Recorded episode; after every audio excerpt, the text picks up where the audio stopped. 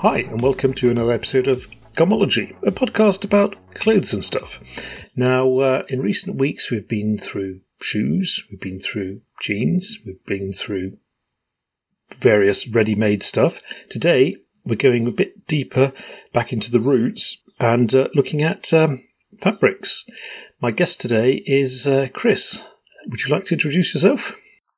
Hi, my name is Chris, and uh, I am the owner and creative director of a company called Hewitt Denim Mills, formerly known as Hewitt Heritage Fabrics.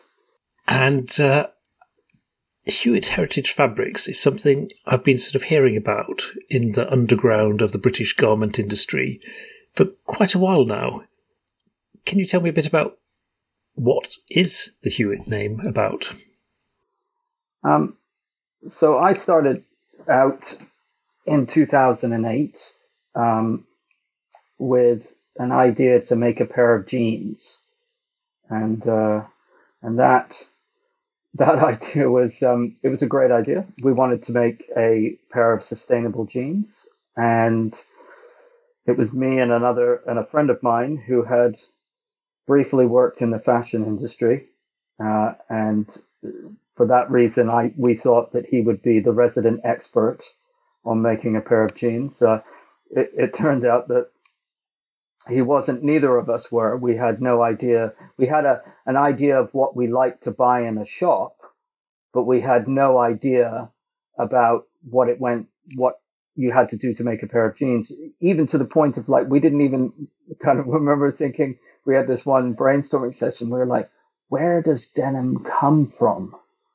And uh, Wow. I would, I would like phone up these brands. Like I would try and get someone on the phone, or I'd send an email, and it was like, like tumbleweed, like you know this desert town. That there would be, never be any reply, or someone would write back saying, "I'm sorry, I can't help you," or you get someone on the phone and they say, "I'm sorry, what was your question?" And uh, and I was like, wow, you know, this is, I'm just, I'm just asking you. And I, it was these people, for some reason, had this closely, this wanted to have a, clo- their, their denim source was a very closely guarded secret. And it was at that point, um, that I thought to myself, well, what about Levi's? And so I typed in, where does Levi's get their denim? And, uh, Cone Mills came up. And, uh, that then started me on a kind of a journey with Cone Mills which, uh, to cut a long story short, it, it, I parted company with my business partner and, uh, we, I then pursued this, I, this idea that was started with a pair of jeans.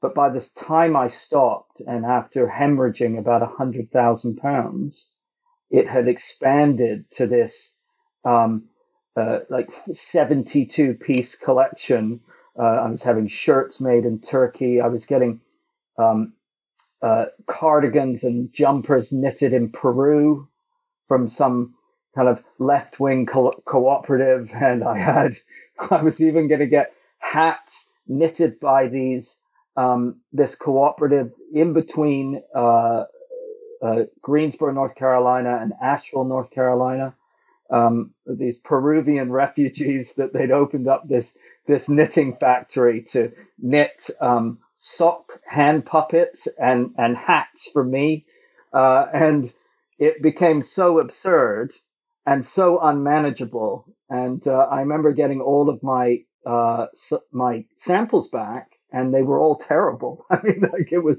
because I had no idea what I was doing. I was like, oh my God, like, what do I do?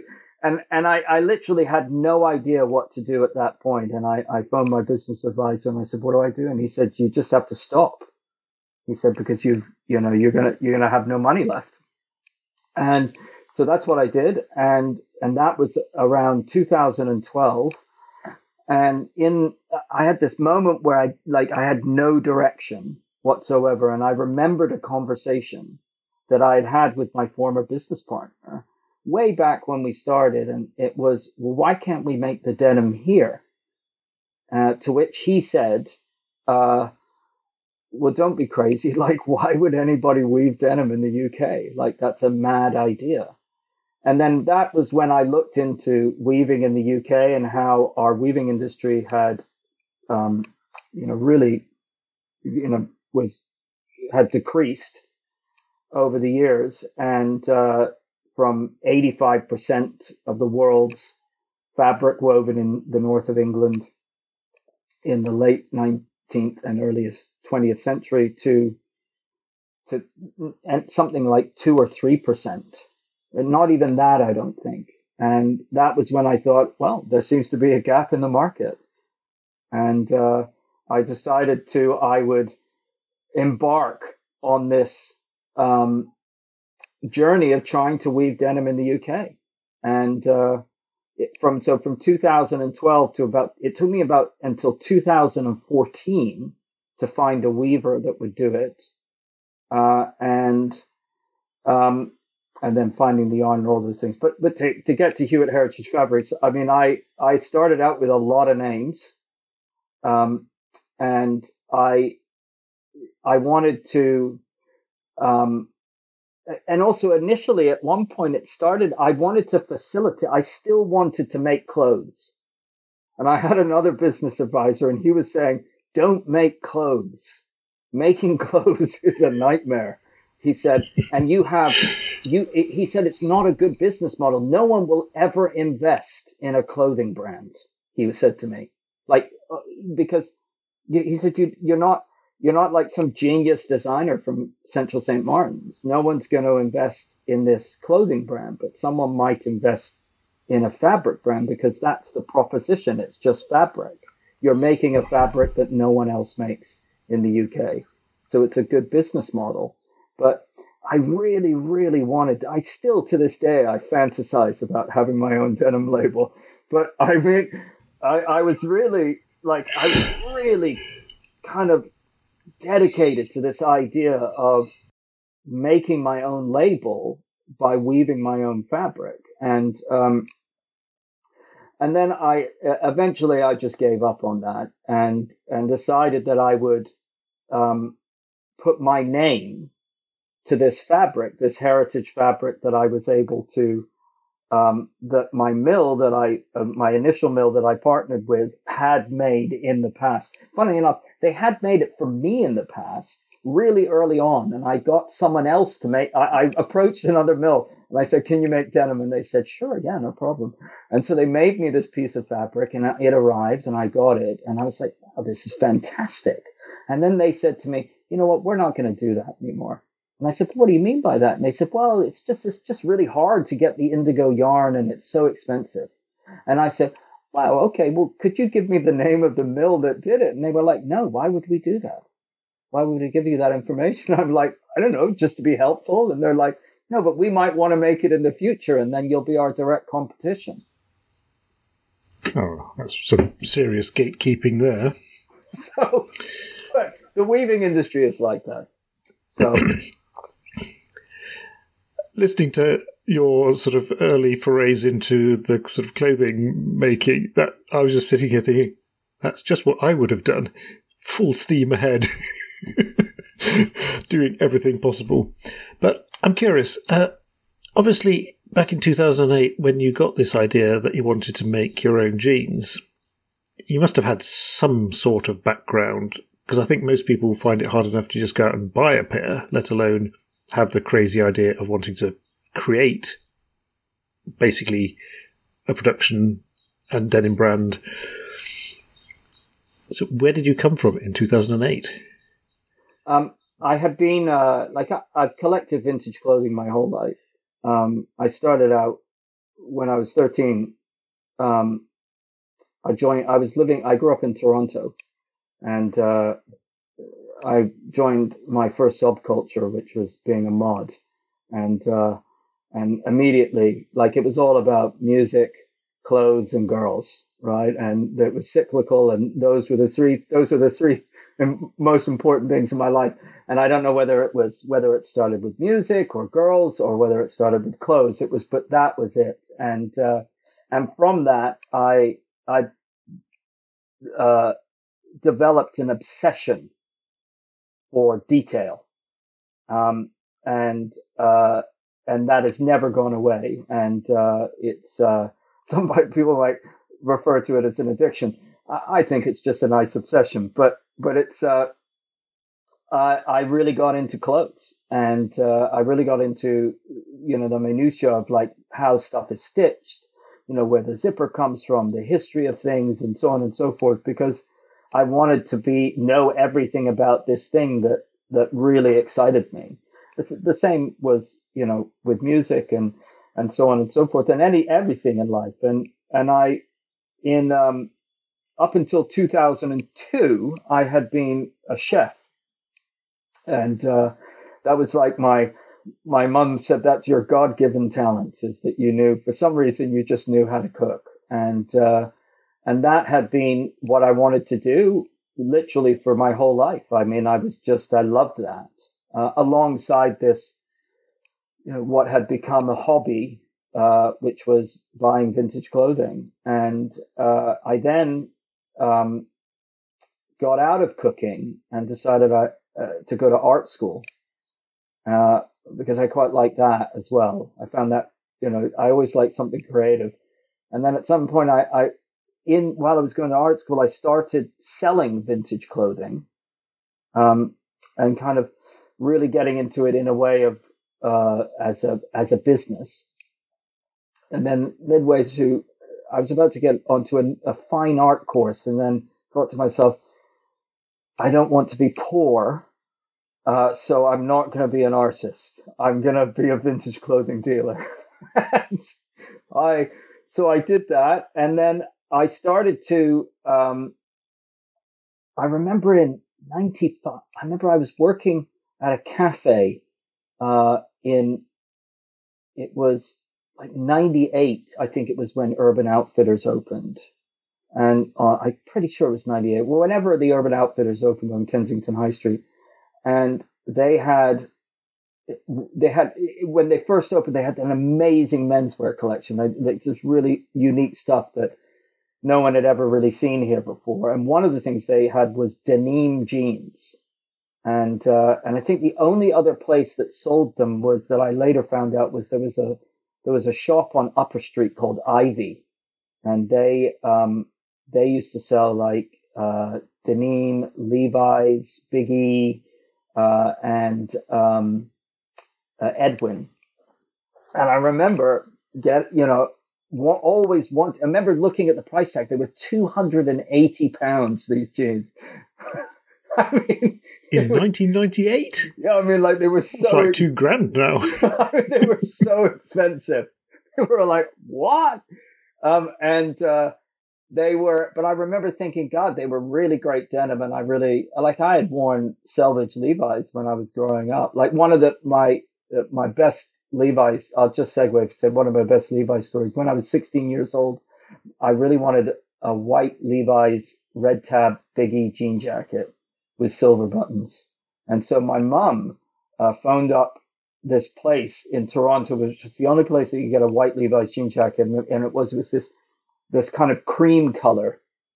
It Wasn't very nice, really, really heavy denim. And my mom, so they said, Oh, you should phone Levi's Canada. So my mom phones Levi's Canada and they say, You should phone the head office in San Francisco. So then she phones his head office in San Francisco. She gets on the phone with this woman and this woman says, um, uh, leave it with me. Uh, I'll get back to you in a couple of weeks. So she calls, this woman calls my mother back in a couple of weeks and says, I found some white stay pressed uh, at Levi's Japan. Tell your son to go into Mark's Work Wearhouse on Saturday. We've booked an appointment. They'll take his measurements and they'll send them back to us and we'll make him a jean jacket for his 16th birthday. Wow. Now I don't have that jacket anymore, which I, you know, I deeply regret, but, but I was like, that was for me, like Levi's was like enshrined in gold from that moment on in my life. Um, but I, I remember like, and it was all done on the telephone. It was fantastic. Um, but so I, you know, the same thing that uh, I saw these denim jeans, and then I remember years later, uh, I was in an Oxfam, and I saw a pair of denim jeans, and I, I, I remember I bought them and I wore them to death, and I really started to get into. I became this. The, another obsession was born: Japanese selvage denim, and then I became just really obsessed with that. And it was in that kind of obsession that I ran into this guy. This friend of mine introduced me to this guy, Matt, who would become my business partner in this very early stages of this thing. But we really, I think it was just this idea of being able to make a pair of jeans. Like that was that we had both, he wore APC, uh, and I wore, um, anything Japanese. And we just both had, we, that was our connection with one another, this love of selvage denim. Um, like I'm not even a roller, you know, I'm not, I'm not a, you know, averse to a roller, but I don't, I don't roll it, not because I don't want to. I just, I buy selvage because I love the feel of the cloth. I love the way that it's woven and, and, and its durability and its, uh, and its, in a sense, sustainability. I, I can't really, I'm not going to really, I'm, I can't attach myself to that because I'll get in trouble. People will tell me that it's not sustainable selvage denim because it isn't. But like, For those being a little curious right now about what a roller might be, could you explain that? Or like rolling your cuff. So when you when you expose when a person expo- exposes their um their selvage, uh, like that some people that little, that little flash of color. That little flash of color. Yeah, I've never I've never been. Uh, sometimes I do it, but but not really. But it's just it was. I just had this this this kind of and then when when we included into it this kind of the romantic story of the Draper loom and the you know cone mills, and I and I went ended up going to um, to White Oak, um, and uh, that was that was an interesting trip. Would you like to tell tell me a bit about that? Well, I, we had made this pair of jeans. So we had had started this conversation with Cone Mills and, and with, through a guy called Ralph Tharpe, and Ralph Tharpe is knows more about denim than all of the people I know combined. Um, and if you are looking for a good for a good uh, um, guest on on your show on your podcast, I will connect you to Ralph, and he will gladly come along and talk to you. Like I mean, he is the Gandalf of denim. I I mean, like he is he is it, right? And, Wise old magician. I mean, he he was the technical head of uh, Cone Mills at White Oak, uh, of all of Cone Mills. He worked out of White Oak. Um, he had worked there pretty much his whole life. He was there when they turned off the looms in '82, the selvage looms in '82, and he was there when they turned them on again um, when LVC became, uh, you know, a big thing. And he, uh, so I had started this conversation with him about them uh, replacing the indigo that they were using at the time with uh, Dystar GOTS or Global Organic Textile Standard version 4 approved pre-reduced indigo uh, so that we could hopefully make this GOTS certified pair of selvage denim jeans that I think in 2008, I don't think anybody was doing that. That would um, be a, a, more environmentally friendly version yeah. of the indigo dye. Yeah, it's a much more environmentally friendly. Like most indigo dye is chemical. All pretty much all of the indigo dye used through the world is chemical, uh, petrochemical product, and um, so this was a cleaner version. And uh, so we were entered into this conversation, and we we got some fabric off of them, and we made a sample. And uh, they then invited me to come to New York. Uh, I was going to New York anyways to a trade show, and then I arranged to go and see the head of sales at their head office on Broadway, and uh, we were we were there. We had this great interview. It was great to be there. It's like fantastic, really, you know, great time. And we had this great conversation. And then when I was leaving, the head of sales said, "Do you want to have a coffee? Another coffee? Uh, you know, maybe across the street." I think it was at the only Pret a Manger in New York at the time. So he goes, "Would you like to have it across the street?" And I go, "Sure." Uh, and I go, "Okay, yeah, like, all right, yeah, you know, I, I can handle another coffee." So we go, we go downstairs, he get across the street, he goes in, he gets me a coffee, he comes out back down, and we're standing on this street corner, and he said, "Yeah, you know that uh, that thing with uh, the organic stuff." He said, yeah, we're not going to pursue that with you. I was like, it's like one of those moments where you go, what? Yeah, what? Like, do you think maybe you could have told me that before I flew all the way to New York and put my ticket to White Oak and uh, all of spent all of this money? And uh, that so that was that. And then I flew down to Greensboro, and you know, meeting Ralph kind of made it okay, made it somewhat okay, made it somewhat okay. That meeting Ralph, and uh, but that was when I pivoted at that moment. Uh, you know, it was great being at White Oak. It's an amazing experience. This whole kind of seeing these old Draper looms and, um, you know, the link between Draper looms and, and Keighley in Yorkshire is, um, Northrop, Mr. Northrop, who invented the, I think it's the stop shuttle and then went, took his invention to America and met up with the Draper brothers and that's the power loom story.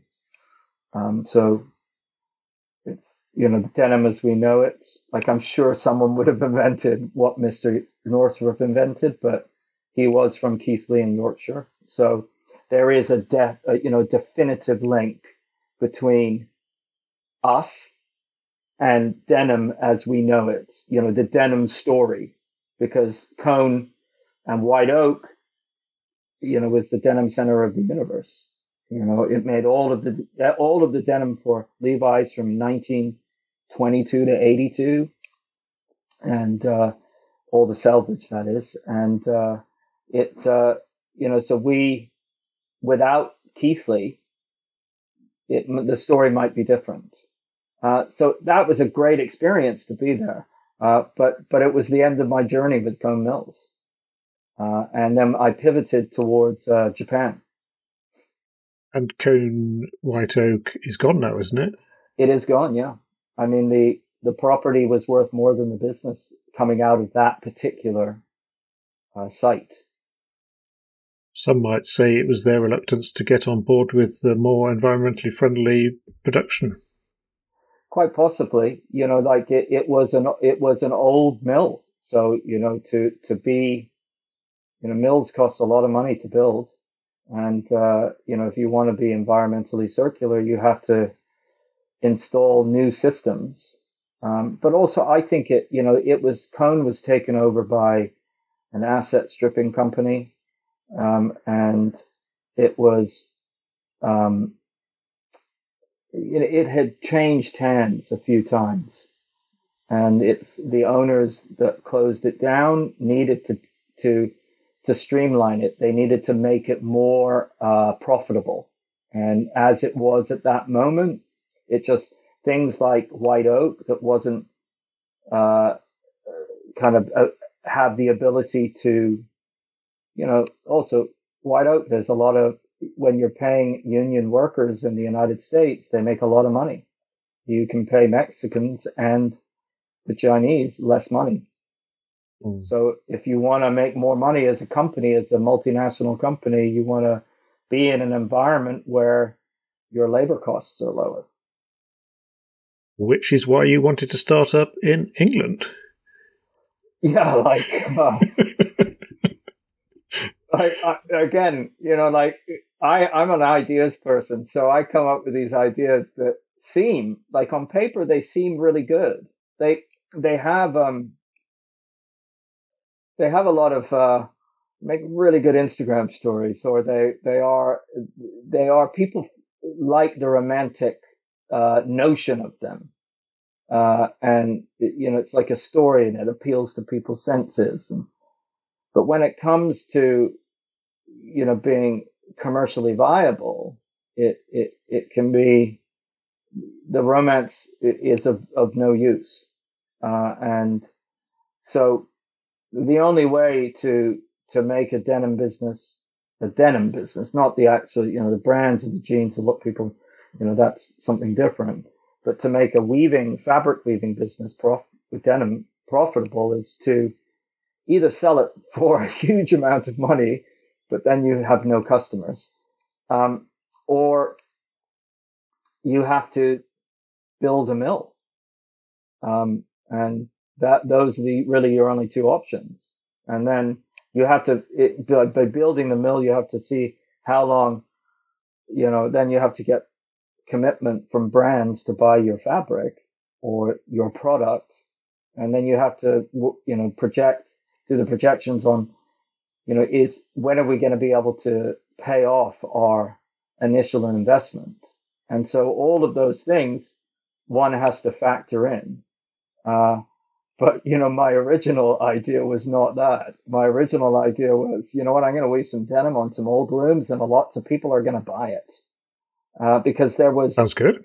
Yeah, and and because all of the you know lots of people at that point were talking about made in the UK, uh, and and that was everybody wanted to do that, but unfortunately, made in the UK is only possible if you know we can one can can get near the prices that it's going to cost somewhere else closer to home, i.e., you know, you don't necessarily have to compete with China and Turkey, but you certainly have to compete with Portugal, uh, Romania, Slovakia, and Italy. If you can't compete with their prices, then then there's you can't you can't convince someone to we to, to produce something in the UK beyond that that's you know at volume. And without volume, you can't create jobs, uh, and without volume, you can't create interest for investment mm. Because it just takes too long for anybody to get their money back. so after the disappointment at uh, Cone, you said you looked to Japan again. What? How did that go? Um, yeah, it was pretty good. Like I, I did. Um, I got to know some people at Kuroki Mill. Um, a really nice guy at Kuroki Mill, um, called Shun Kuroki. He's like the VP, and you know, yeah. I went. I started going to Premier Vision pretty much every season, and I would start talking to these Japanese denim mills. But again, I, I was uh, quite um, keen on it being uh, kind of natural and organic. And there weren't a lot of people doing that at that time. I'd spoken to a, a company called Collect who uh, have their own denim label. Uh, I think it's they do Pure Blue Japan. Um, and so, you know, that, and people were really into Japanese denim. I mean, they really, and they make great denim. Like the Japanese are the ones that make really heavy denim, um, because the Americans, you know, original Cone Mills uh, denim was about 11 and a half ounces. So, you know, all of those much earlier pairs of kind of vintage jeans were never like, I don't think Cone ever went above 12.5. And that's after sanforizing. That um, is pretty light. Yeah. Like, I mean, the majority of even the, the denim that was made in the UK at Smith and Nephew, uh, up until 94, um, cause they made denim for Levi's in the UK. Like that was also really low weight, like 11 and a half, 12 and a half ounces maybe. Um, but it was the Japanese, I think it was Edwin, who was the first one to, to produce heavier del- heavier denim, um, above 12 and a half ounces. Um, I just got someone just sent me an order for 24 ounce selvage, and I was like, I don't even know how to weave that. I actually asked Ralph. I said, Ralph, how do I how do I weave 24 ounce selvage? He said, I don't know. I said, I've never made it before, but um, so we I pivoted and and I ended up uh, there was a really good company, a mill in um, that I found, or or fabric company that I found called Showatex, and they made this really amazing kind of 14 and 16 ounce um, organic selvage, which I really liked. And then I also liked this a mill called Nihon Mempu, uh, and they made they were doing a natural indigo, um, uh, natural indigo organic cotton selvage which was an amazing product. It was like 15 ounces. Uh, and I did a little bit of sampling in that. But again, like as I said earlier, when someone said, don't do a clothing label, just don't do it. It's so expensive. And part of that, so I, I remember I was, I was in Paris, um, at this, the agent of Nihon Menpu's uh, uh, showroom. And I said, so what, what, what's the best you can do for me on this organic cotton, natural indigo selvage? And she was like $30 a meter. And I said, and how much do I need to order? And she said, 3,000 meters. Now, that's a few pairs of jeans. That's a few pairs of jeans. You know, it's like 1,500 pairs of jeans. Uh, but it's, it's the thing of like when you, and, and she said that it's, it's 50% up front and 50% after 30 days. And, and I'm like, you know, that's a lot of money. It's still a long way off the jeans being on the shop shelf, isn't it? yeah, I mean that's a lot of money for fabric. Then you got to ship it all the way from from uh, Japan to the United Kingdom, and then then there was the next problem was that no one in the UK could make a pair of jeans to a Japanese standard. So, which is, you know, I would say Japanese standard is it, it chain stitch to the end of the waistband and a chain stitch hem. Now people, and when I started out, no one, like no one was really making jeans and no one was chain stitching. Uh, like that just wasn't, um, like this is pre Blackhorse Lane. Uh, this is pre Cookson and Clegg. Like Cookson and Clegg were around, but I think, you know, I'm pretty certain I was the one that put the idea of making jeans into their, into their head because I'd gone to them to ask them to make me a pair of jeans, but I remember they didn't have any chain stitching, uh, uh, machines. And and again, I, have I've I've encountered this before. Is that you'd say, well, this is the machine. I can get you this machine for this amount of money. If I go halves with you on it, will you put it in? And they go, oh, you know, I, I I'm not. Yeah, maybe.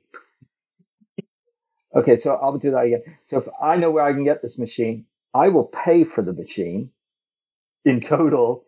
You can use it for other clients. Will you put it in? oh, you know, I'm not quite sure. And,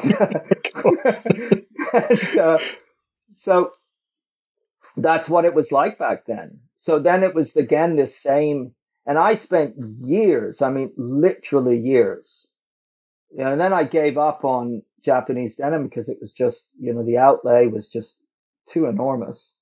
Uh, and I, st- and that's when I started along this road of trying to make fabric in the UK.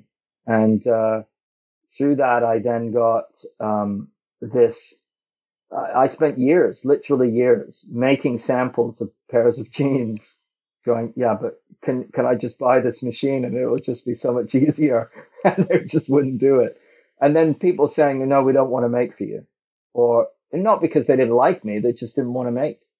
Um, they didn't want to make, and I think partly they were so because the industry had retracted so much here, they were they were happy, you know, they were safe in their orders that they had, and they didn't really want to mess with that.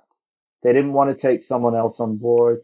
They didn't want to buy machines for someone else. They didn't want to have that burden um, associated with working with a brand new label. Um, and and so eventually, I just got to that point where I just said, yeah, you know what? I don't want, I can't do it anymore.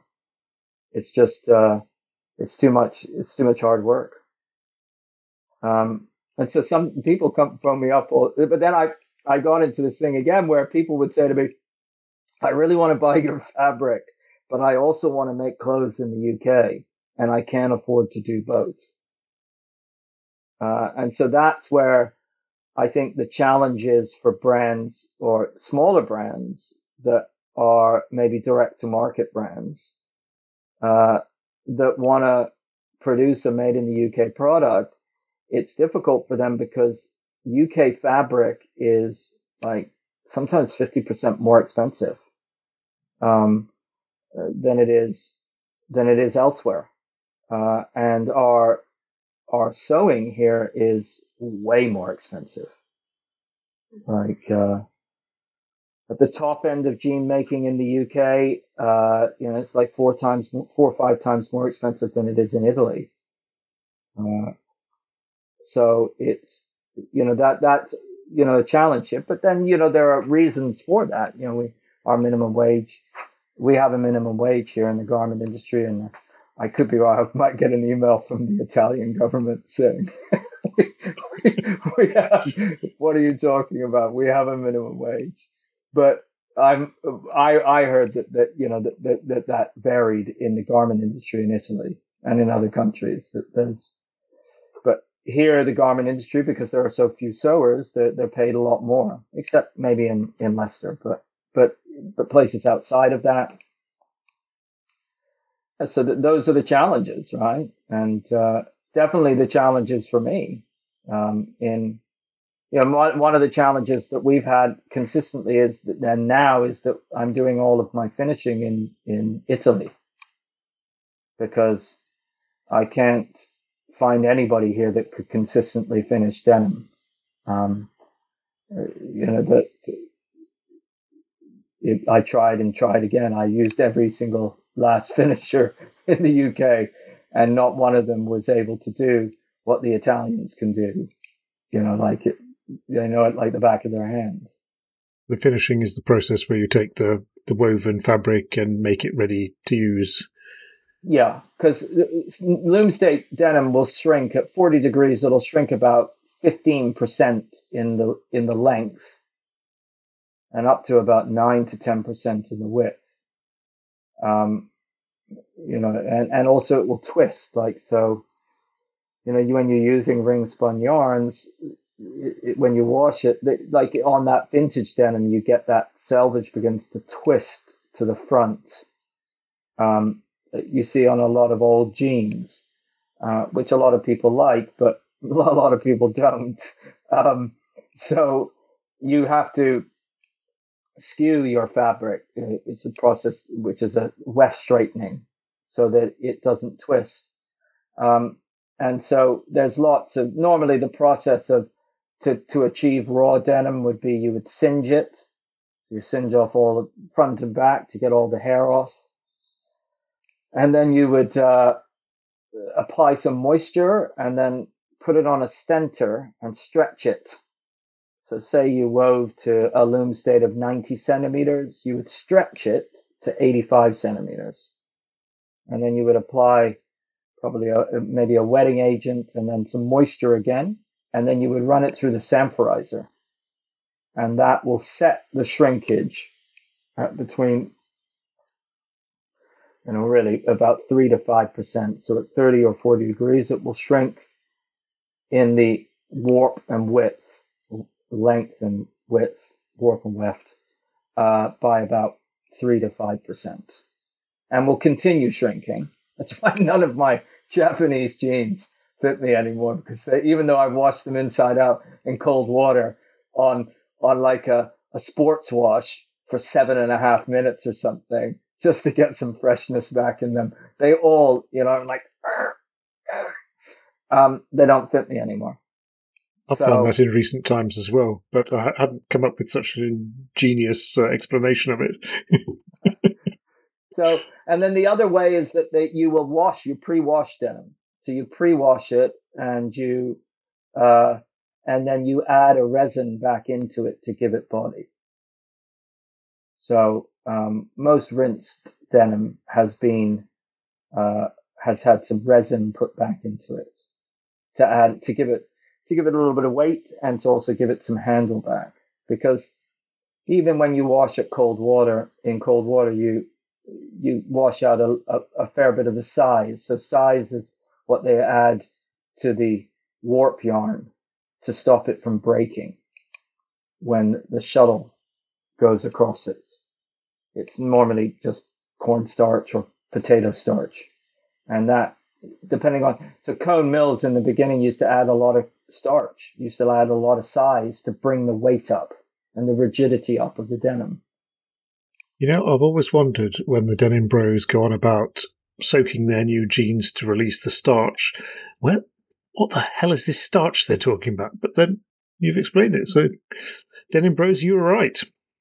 Yeah. Well, yeah, and you can restarch too. You just just throw get some uh, Nikwax and throw it into your, or get some uh, restarching and just throw it into your uh, washing machine and add some rigidity back into your jeans.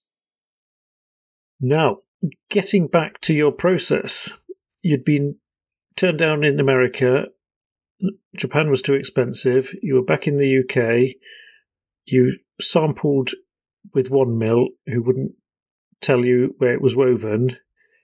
At this point, you naturally gave up. So yeah, I, yeah, I, am not a good giver upper. So uh, I was like, well, and I remember what it took me like a year and a half to find that mill that wove that denim, and uh, I started with, um, you know, putting a, about as much time apart as possible. And I, I remember there's this book called McCrae's Blue Book, and it's an old industry book for uh, dyers and weavers and textile industry people. And I started phoning all of these numbers, and then most of them, like a lot of them, were old numbers. So you know, I scratch scratch those out, and then I just literally, like three days a week or something, I'd phone like ten numbers, and I phone and I phone and I phone, and people would say, no, no, we don't have any, or or numbers would be just be out of order.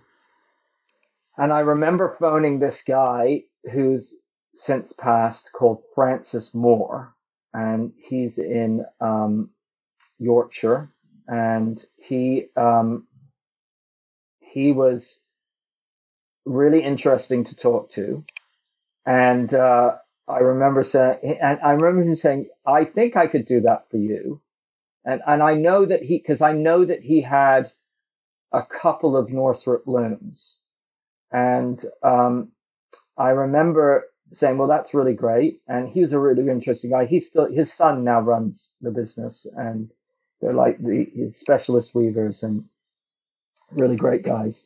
And his, and the the little time that I spent speaking to Pete's dad, Francis, was you know he was an amazing man. Really, you know you could really you could really tell that he was just this really genuine um, uh, man person with great integrity. And, uh, but then Francis said, you know what? I just don't think it's for me. You should call this guy called Lance Mitchell. And, uh, I, I was like, okay. So I phoned Lance and, and that is the, on my website. There's some images of, um, a mill called County Brook Mill where I, uh, wove all of our selvage from, uh, we, st- I started working with them I remember I phoned up Ralph. I was, I pulled my car, or not Ralph. I phoned up Lance. I pulled my car over because I'd sent him an email, and he said, I think he had said, "Send me. Why don't you give me a call?" And I pulled my car. I was driving, and, and I, I pulled. Uh, I, I had gotten like a. I, I don't know why I stopped, and I looked at my email, and there was email from him. So I, and I, sitting in the car, and I, I, uh, I phoned him up, and I said, well, hey, hi, Lance. It's uh, Chris calling. Uh, I was the guy that emailed you about the denim, and uh, Francis Moore told me to call you. And he was like, uh huh, uh huh. And and he said, well, uh, I said, do you think you could possibly weave? I, I said, I I think you wove a piece for me John Spencer Textiles and gone uh, wove. And he said, yeah, I think I, I remember that. And he said, and I said, uh, would it be possible for you to weave for me? And he said, yeah, that, that could be possible. Yeah. Okay. And I said, well, that's great. Thanks so much. And he said, okay, well, have a great day. hung up. And I was like, oh, okay. Thanks. And then I, for a little while there, I just would email him and then he would never return my emails. And then I realized that, that, you know, he probably, if he hears this, he'll, he'll phone me up phone me up and give me a hard time. But he said, uh, um, he said, uh, I realized that, uh, you know, I should just, and that's one thing I've learned about, you know, the weaving industry, the textile industry here is email is great, but the phone really makes a difference. Uh, and these guys, a lot of these people are really old school and they like to have a conversation on the phone. And even better, they like you to come up and have a cup of tea with them across the table. Um, and so I, eventually I said, I think it was a month or two, and I said, I got this weaving pattern and I found, oh no, that's what happened. So I spoke to them and then I had to find the yarn. Uh, I had to find this indigo yarn and, and that I didn't, I had no idea where, where I would get that from. And, uh, I, that took another year. And periodically through that year, I would phone Lance and say, I'm still to do it. And he's like, yeah, no, no problem. Whenever, whenever you're ready. And, uh, and then after a year, I remember I, I emailed some guy in Malaysia who was working for, he was British and he was, he had like a dye company in Malaysia. And I said, can you do indigo dye? And he said, no, but I, oh no, he was supplying GOTS version 4 approved indigo dye to other people. And he said, um, phone this person. They're expecting your telephone call. So I phoned this person in Hong Kong and they said, yeah, what can we do for you? And that was that they became my yarn supplier, um, for a little while for the first weaves that I did. And, um, I then phoned up Lance and I said, I found a yarn supplier. And he said, I said, what do I need? How much yarn do I need to make like 500 meters of fabric? And that's when he put me in touch with David, who's the mill manager at uh, County Brook, which is their, uh, their kind of industrial or their company name is Mitchell Interflex. And they've been weaving on that site, cotton on that site since 1907, same family. Um, and it's an amazing mill uh, uh that they have there. And uh, I then got the yarn in and we wove out the warp. And uh, I actually just um, donated about 40 meters of the last of my of that original warp to um, a denim course competition at Central St. Martin's. I've saved a meter. It has a lovely color. Um, but that I got the yarn and then we started weaving. And uh, and and in that time I, I I've changed from from China. I went to Turkey and then I changed from Turkey and now I get my yarn in Italy. Um, but I just kept on going and uh, it was.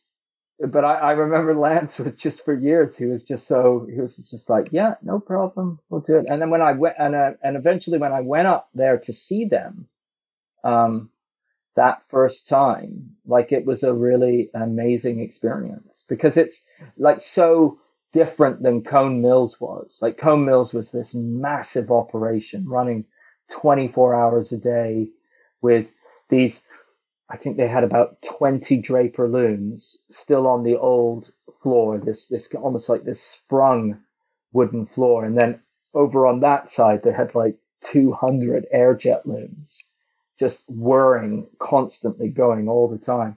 And then you went into uh, County Brook Mill, and it's just such a much smaller operation, and it's also in, you know really old mill from from the I think the 90, the early 19th century when it was originally built. Um, and we went in and we, we, we sat around the board in the boardroom and they brought in a cup of tea and some biscuits and we had a conversation. And that was the beginning of our relationship with one another.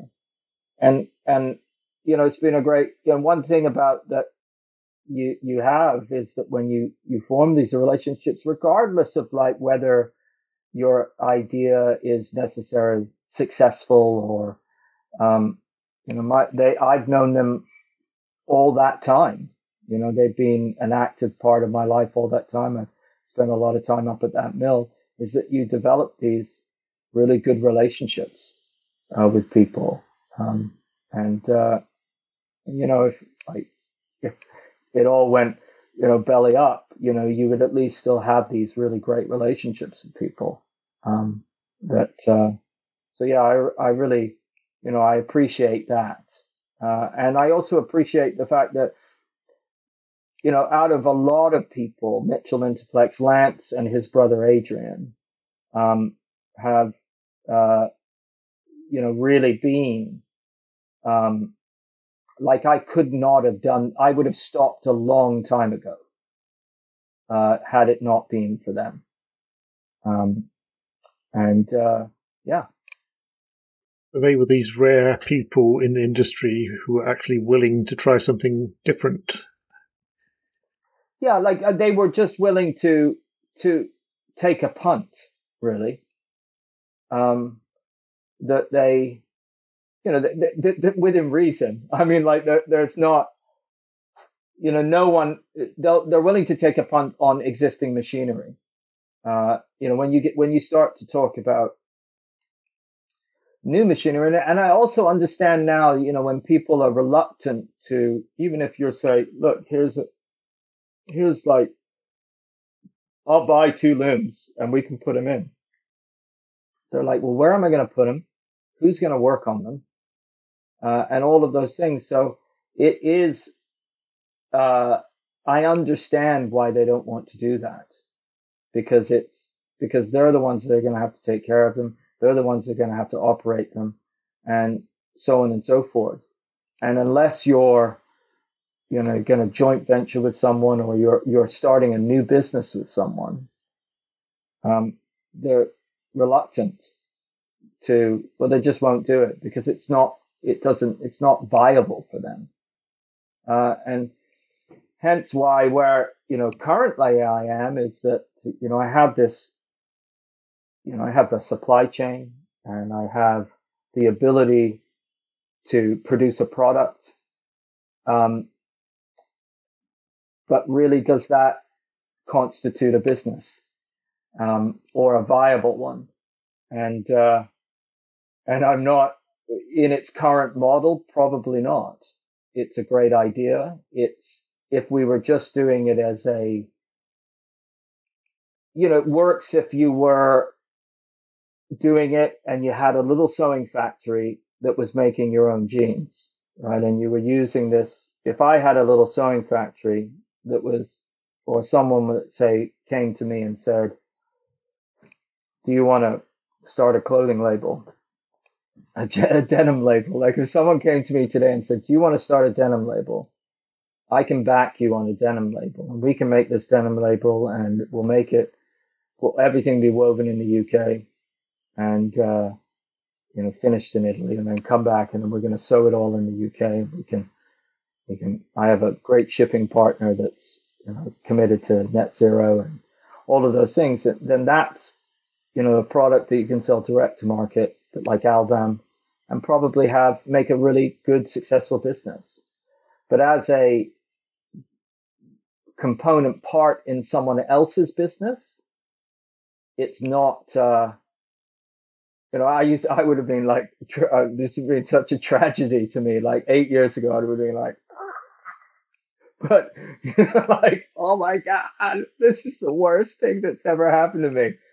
Um, but you know, it's now it's just, just reality, right? Reality sets in and you get realistic and you, you see that where your um, kind of the boundaries are, and you you can't push through them. Uh, and you know, and in that, you know, I would, you know, there's a part of me that's really like to push on and, and tell you about what's coming in the future. But all I can say is that there is something else coming in the future, you know, another model that we hope will, um, yeah, it's just a completely different model, but it has everything to do with denim. It has everything to do with sustainability and it has everything to do with producing products in the United Kingdom from, um, you know, from fiber that is made, grown and made here and spun here, uh, and, and trying to produce a, a, a 100% British pair of jeans. That maybe you can buy at a grade in the back garden on your compost heap. Well, that would be would be good. Um, I'm curious. The first 500 meters they made for you was that taken up and used by small British brands who are proud to be using British denim? Uh, no, we, we like one of the things that we sold that first lot of fabric to um, Jason Denham Denham the Jean Maker for his 10th anniversary collection. All right, like, the Dutch guy. Yeah, well, he's actually British, but he he he he's his he's he's he's from the north. he, uh, I've always thought he was Dutch because he's you see it so much in Amsterdam, but you know, I mean, uh, great place to set up a business in Amsterdam because you get a good tax break if you set up there. Oh. But uh, uh, I'm not saying that that's the reason he went there. But uh, he, um, yeah, Jason Denham, he's a great guy. Like I had, I had seen him. I was selling uh, vintage clothing at Spitalfields Market, and I, I just walked up to him, and uh, I said, uh, you know, I'm thinking of doing this thing. I, I've been working on it for a long time, and he just kept in the loop. He would email me every once in a while and say, you know, how you doing on that thing? And I go, oh, you know, it's really hard. And, and, uh, so he was our first, uh, per- we sold a lot of denim to him and it was, it wasn't a smooth ride, you know, on our, on our end, we, we made, uh, they came to us with a really big order. Uh, I went to the mill and said, can you produce this order? because like I'm on a penalty. Uh, it's like sometimes when you get when a supplier or when a brand or a factory takes on a new supplier, they might get them to sign up to a to a penalty, a late penalty, which I was eagerly willing to willing to sign. In hindsight, I know a little bit better now. I might negotiate that, but we uh, we ran into some finishing difficulties, and uh, and that really pushed um, but I think I we came good in the end by offering up some replacement and some free fabric. Um, and it was a, a, learning curve. But he uh, used that in his collection, and the jeans looked really great. Uh, and then after, and we also sold to Nigel Cabourn. Initially, in the beginning, he took some linen West Selvage, uh, and we had a little bit of, you know, we sold to Hyatt a couple of times. But our, my best, like hands down, best customer right across the board is is Joseph from Joe and Co. I mean, he just he is like out of all of the people that I have met, he is the one person that is really, really dedicated to British fabric. And also, I have an, we had another customer uh, called um, um, Personal Effects. This guy James, at Personal Effects, who is uh, more kind of a modern brand. He's not really, he's not, he doesn't, he doesn't have any of his toes in the heritage market. He's more, um, I'd say, you know, much more. I was, I was going to say it's closer to APC, but then if he hears me, he'll go, "Why did you say that?" Or he might not say that, but um, he's uh, he's a bit more streetwear, but quite kind of very kind of utilitarian playing. Uh, really nice stuff. Um, and he he's been, uh, and then there was there was some other people, but very few and far between. Like I mean, partly, you know, any success, the success of any new venture is how many customers you can obtain. And we, I have not been able to convince. Um, partly maybe because I tried too hard to to diversify and have more than one product. I think in in hindsight, if I had only offered 12 and a half ounce selvage, uh, that that's all we do. So yeah, we only do 12 and a half ounce selvage. That's it. Uh, in you can have it in organic cotton, you can have it in recycled cotton, you can have it whatever kind of cotton you want but it's just 12 and a half ounce selvage. And, uh, then, but then I still would have been faced with the challenges of finishing. Like we had one finisher that, uh, United and also, uh, United, uh, overalls. Um, that's Tom, right. Tom, yeah. Tom, Tom put in a very substantial order early on and, and that was really great. Um, and, you know, I, the denim that we made for him, is for me personally the purest denim I've ever made. Uh, it was finished, uh, like not the stuff he's putting into his, his aprons, but the ones that he made his jeans out of. That was from our first weave, and uh, it was finished at a finisher that managed to get what a raw you what is is considered acceptable for raw denim. Like lots of people put on raw denim, they'll say it will shrink by one to three percent, but it won't. It'll shrink by three to five percent uh, because it's not the only way that you can shrink the weft is by washing it, like really shrink it. You have to wash the denim to set that shrinkage. You can't do it through stretching and and moisturize, moisturizing and sanforizing because sanforizing really is just a mechanical process that is it's like a mirage almost. So if you have a like we we ran some denim through a finisher and then they re-rolled it, but they didn't re-roll it not under tension. So as they were rolling it, they were pulling it and pulling all the shrinkage out of it. Like 2000 meters of denim, like they, and they tested it when it came off the sanforizer. So they cut off a piece and did the test and they go, no, no, it's fine. It's only shrinking one to three percent. But when we got it, it was shrinking by 15%. And they're like, and then we had to say to them, did you re-roll that did where did you take the sample for testing from? And they said, well, right off the sanforizer. And I said, test the stuff that you've re-rolled. And they tested that and they said, oh yeah. So but they're also we, new new to the game.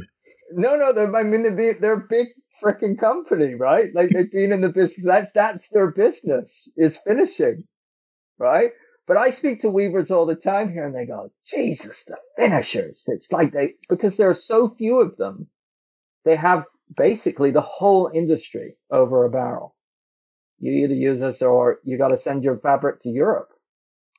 And they're like, and you don't want to do that because of Brexit. they're like, right? So yeah. it's, uh, but this weave that Tom has is that was done by this, this finisher who we tried to get them to do it again, but they hadn't written down the process that they applied to get that result. They actually said that in an email. We haven't written down the process that we were we applied because they could never achieve it again, ever. And we're like, but what did you like? It, it can't like. Could you just get around the table and just maybe talk about what you might have done? And they just couldn't do it. So that denim, which I would love, literally love to have three meters of so that I could make a pair of jeans in a pattern that I made. Right. And I would literally wear them until they were threadbare because that denim is unbelievable. Like, I mean, it's the closest that you're going to get to something coming off of a Draper loom, uh, from Cone Mills. I mean, it is, it's, it's like near 12 and a half ounces. It's, um, just beautiful. And, uh, you know, so we, the issue where we are, but the issues were for us were finishing that we never could, we couldn't, and I, I would get sometimes an order, not a paid order. I would, I'd say, don't pay me. Don't pay me yet. I'm just gonna, I'm gonna finish it first and see what, what happens. And like, you know, I, I, and be really clear with them that this finishing might not work. And if it doesn't work, then I'll let you know and we would send it to be finished and someone would say well we'll do it this way and then they would do it that way and you like or they would and then they'd say we, we never would have said that to you and i'm like you know like i, I can't I, I can't believe i'm being gaslit by a by a finisher a uk finisher i'm like so it was it was this constant um yeah i mean just and then I would phone this, these people up and I'd say, look, I can't, I can't send that denim to you. I can send it to you. However, the shrinkage is all wrong or there's ripple in it or, and ripple is when you don't apply enough moisturizer just before you put it into the sanforizer. And if you get like a, a little, like a crease, say at the beginning of, of the roll, that will go right the way through the, the right the way through the roll and it will ripple the fabric like a ripple. So it doesn't lie flat and it's sometimes off. And so the only way to get rid of ripple is to you know, wash your denim again. And the more times you finish your denim, the more it it breaks down the um, the warp yarn. Um, so I have I currently have 2,300 meters of fabric, which uh, I'm desperate to get rid of. But you know, you can't sell it at a loss. You got to sell it, at, you know, to break even. But it, it's it's all of those things. But those again, those are the things I've learned over the years. Never hold stock. That's that's a lesson I've learned. So moving forward, we only we I literally will only weave to order. Um, because it's there's not there's no benefit in, in doing it the other way because it's so difficult to get British brands to to buy the denim. And and and, and that's not because they don't want to. I think it's it's because their price points are built on production done somewhere else. Yeah. There's two questions I have right now. One is, have you learnt an enormous amount about running a business throughout all this? And the second is, are you surprised at why the British industry has declined so sharply, given your experiences?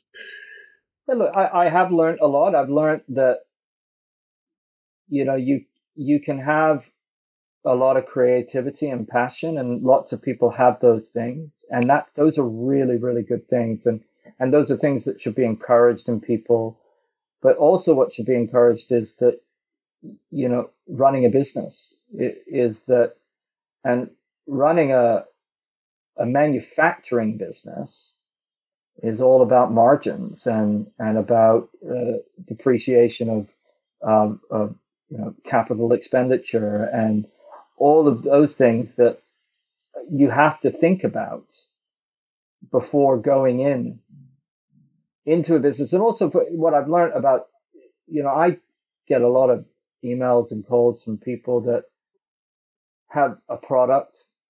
They want to create another product. They want it to be a British product. Uh, and, but they don't understand anything about the product that they want to purchase. Um, and so, so they don't really understand anything about fabric. Like I get people who phone me up and say, I got someone that literally phoned me or emailed me the other day to say, I really want, we're doing a project with a big company and we really want, we, or we, no, we're doing a project. We really want to do this new product and we want to build the fabric. You know, we want to work with you.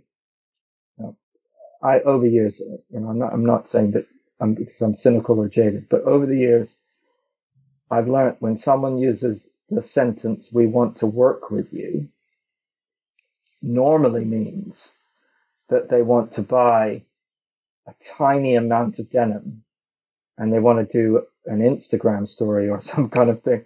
And and it doesn't matter whether they're a small label or a big label. Uh, but they got in touch. They said, we're launching this new product. We're really popular in these countries, breaking into this market. Uh, what's your minimum order? And I said 600 meters. And they said, for Semfrise. I said 600 meters for Semfrise. And they said, why? Why? Why 600 meters? And I said, well, well, I said, because that's just what it is. And they said, but we wanted 50 meters. And I'm, and to me, that's like so what you're gonna make ten jackets, like or across the sizes. How many sizes? If you just have small, medium, and large, you're gonna have three and a half jackets per size. So yeah. that's that's not.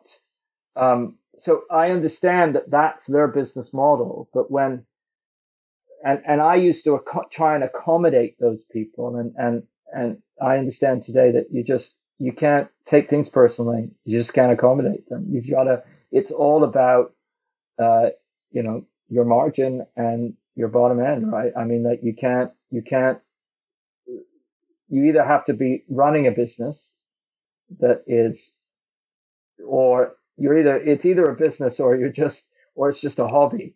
Uh, yeah. and, and the two can't go together. They don't live with one another. So I've learned that. And then, you know, the industry, um, I think that that's, you know, lots of things. There hasn't really been any investment into our industry in about 40 years. Uh, you know, when it comes to clothing manufacturing, there are no large scale clothing manufacturers here that really can handle volume. If, if you get into denim, denim is, you know, there used to be a, a, a I actually, I was at an event the other day and met a woman there that used to manage the Levi's uh, sewing factory in Glasgow, um, which went out of business, I think, in the 90s, mid 90s. And, uh, you know, since then, there's really been no uh, volume manufacturer of denim in the UK. Um, but also,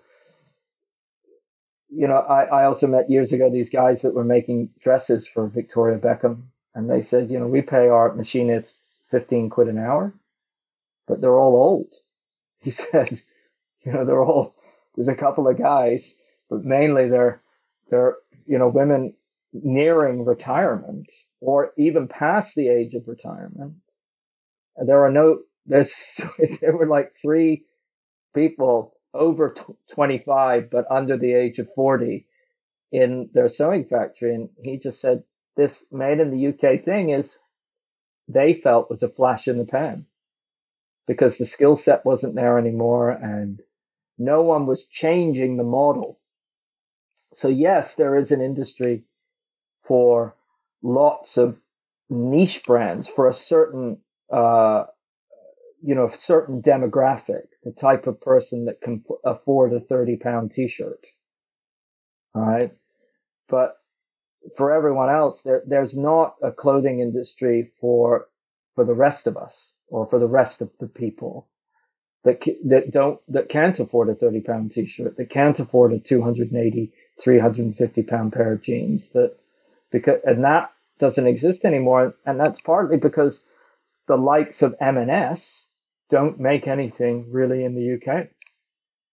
Burberry moved their factory from, from Wales to you know, they moved their production out of the UK. Uh, and most, and I'm not saying that makes Burberry or M&S bad companies. It's just that to produce in the UK, we would have to build something new because no one can handle the volume. You know, Paul Smith can't bring their jeans production back to the UK because there's no way of handling the volume. Of, for instance, in 2019-20, M&S produced five and a half million pairs of jeans. And there isn't a sewing factory in the UK that can produce five and a half million pairs of jeans in a year. It's a sort of chicken and egg situation, isn't it? Whereby one thing can't happen without the other, but none of them want to be first. Well, I think that none of them want. I don't. Th- I don't think it's that. I think it's the actual financial outlay of creating a sewing or CMT operation uh, in the UK that makes that is commercially viable. One of the reasons making the Far East is so is so easy is because the labor costs are very low, and you know sewing uh, mills that vertical mills that have uh, sewing factories and laundries attached to them have thousands of employees sewing hundreds of thousands of pairs of jeans a day. Um, and unless we, you know, the, we get, you know, in the West, it's different. We're transitioning towards a more sustainable, uh, uh, way of producing and purchasing garments. We're not, we're being told that we have to consume less. Uh, and that's, that's great. That's a good thing. But in, in the developing world, that is not the narrative. They're, they're not slowing down there. And even though brands will do that here, they're unlikely to copy that model in, uh, in the Far East. and in developing countries. They're going to, because those populations want to consume um, and buy all of those Western goods. But when it comes to separating the market out and looking at the market in Europe and North America, which is, and J- Japan, Australia, South Korea, you know, those kind of Western democracies, uh, it is the the conversation now is uh, you know people, planet, profit, and in that when we adopt that model, we have to we have to ask ourselves, you know, do I need 14 pairs of trainers and uh, you know 17 pairs of selvage denim, uh, or you know, you know 15 t-shirts, or you know this do I need all of that or do I need to just, um, you know, let up a little bit on that? And, and, but it is about transitioning their production. You know, does M&S want to, even if they have these two different models, do they want to be making or producing those two different models in two different factories? And that's, and the only way that you can make an argument for that is by building something that the, the cost price to M&S is not that far off of what they're paying there to what they're paying here. But the only way to do that is to build something that just doesn't exist here. Yeah. Sorry to interrupt, but at this point in the pod, you're probably wondering where are the ads? I missed the ads. And you're right, there are no ads. I hate ads. If you'd like to buy me a coffee, though, you can go to buymeacoffee.com, enter Gomology, and it's easy. And uh, yeah, let's continue on. Now, I notice um, throughout what you've been doing, you have had a focus on eco, green, sustainability, is that down to personal conviction, or are you trying to sort of uh, reverse the the denim trend because denim and jeans does have a terrible reputation environmentally? Um, I think originally it was. I've become more um, of an advocate of that over time. Partly originally, I think I'll be completely transparent here. I think that there was an aspect of it was about, you know, the environment, but there was also, it was also about the fact that no one else was doing that. And I knew that with a new product, you needed to stand out from the crowd. Um, so that's, and then, and then soon after that, I read some things about, you know, pesticides and how a lot a lot of cotton farmers around the world are poisoned by their own crops and um, and and then about labor started to become a thing for me that you know that that there was a lot of slave labor and a lot of uh, trafficking into uh, labor into those into those industries um, and so more and more it became about that and then it and then over time, it's just become uh, a thing of like, why wouldn't you? I remember reading a, some of a, an article from a book by this environmental architect called William McDonough, who developed this model called cradle to cradle. And he had, he had said that he had talked about how some environmentalists go, they try to convince people that they want to do something, them to do something differently, to be more environmentally conscious. They, they approach them as with a closed fist. Uh, and that then person, then that business or organization sees them as the enemy and becomes quite defensive. But he said, you know, if you go with an open hand and try and explain to them that if they do things differently, that it's actually be more cost effective for them.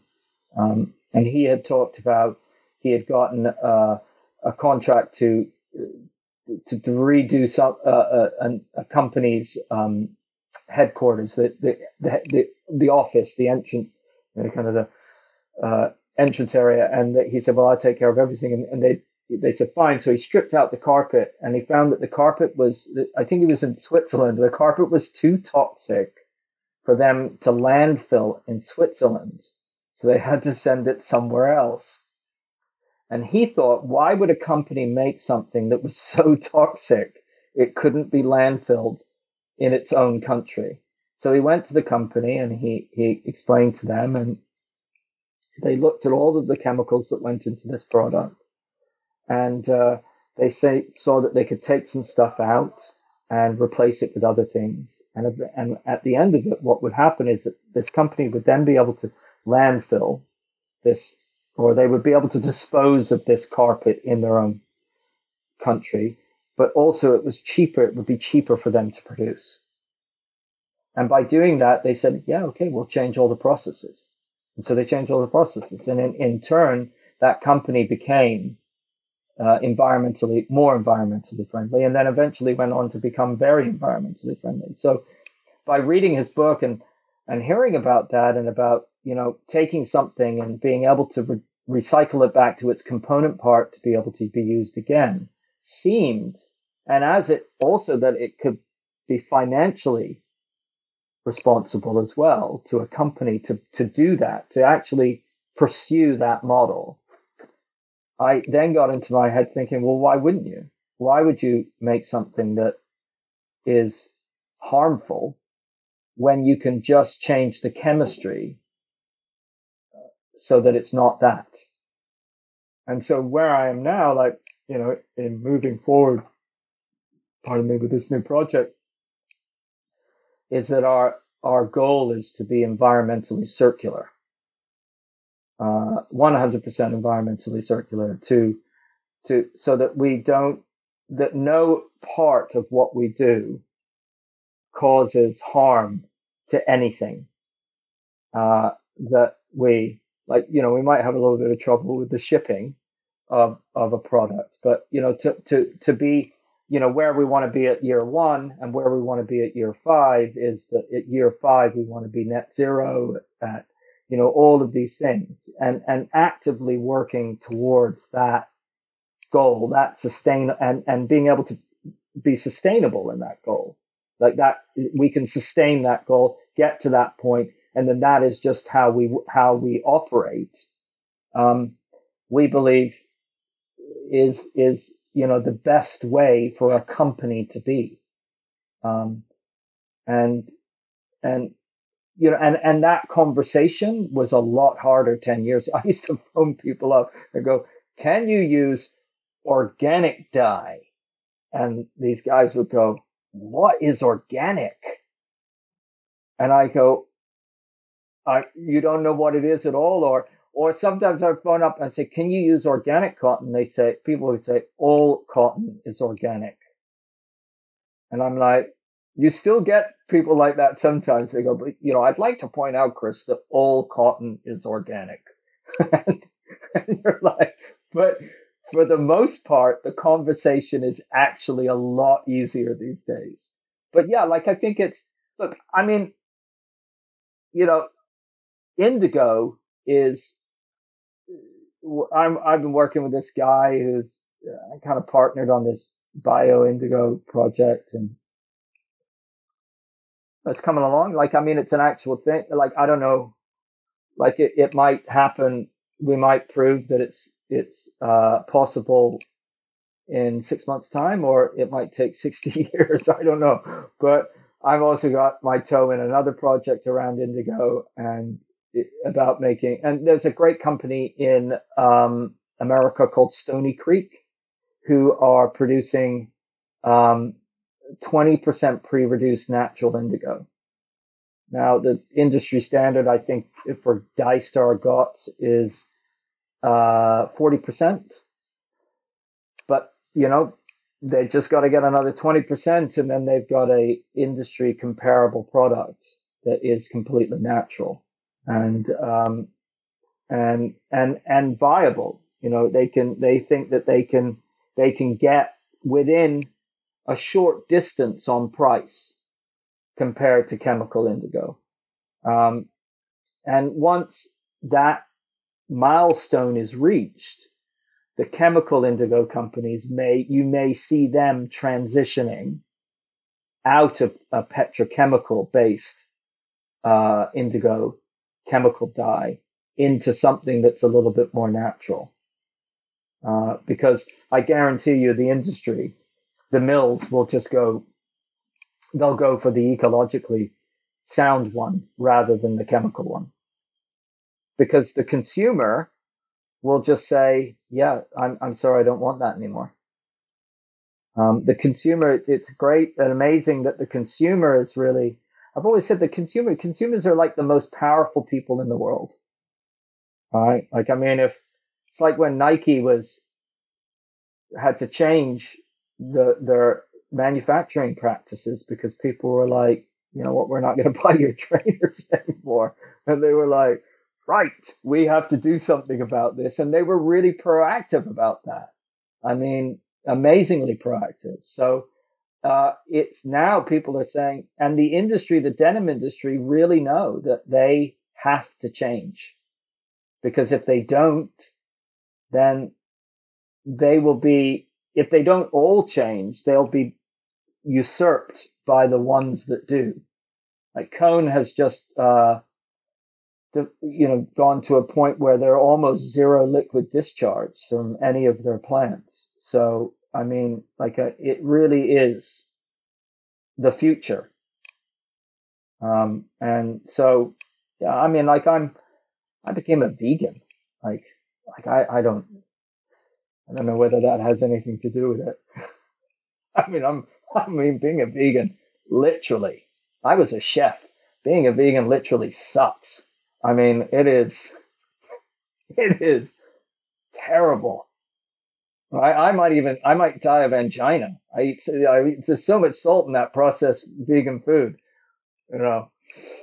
But I think the environment is really important. I'm really excited that more British uh, manufacturers are becoming uh, more vocal about it. Um, uh, but what you know, again, it, it's all a lot of time. It's all about money, and if you don't have the money to invest into, to put into, and that's where government comes in, in, into play, that government needs to be more proactive with investments and state aid into um, businesses that want to become more sustainable because they just can't do it on their own. Mm.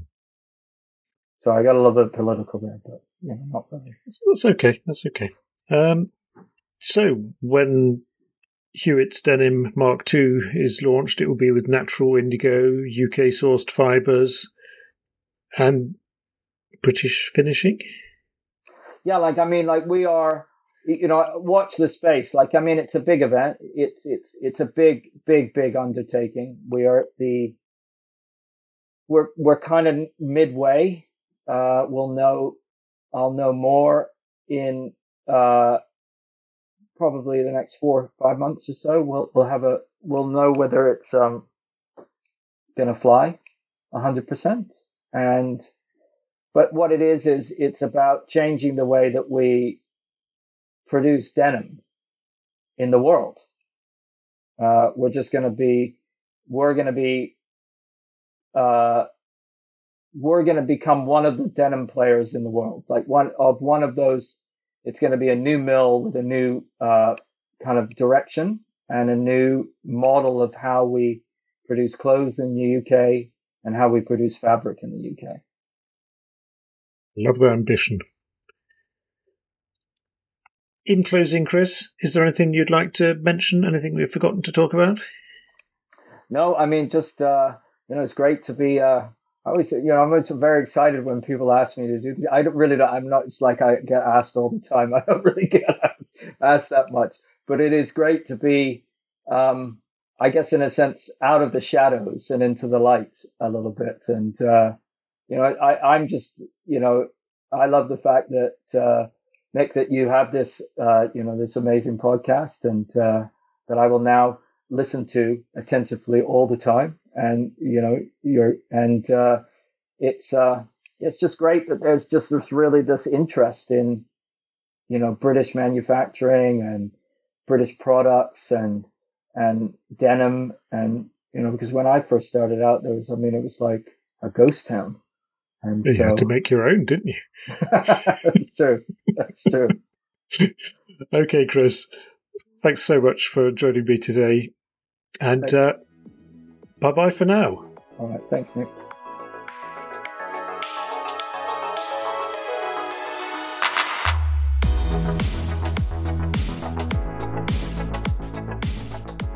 And that's all for this week's episode of Garmentology.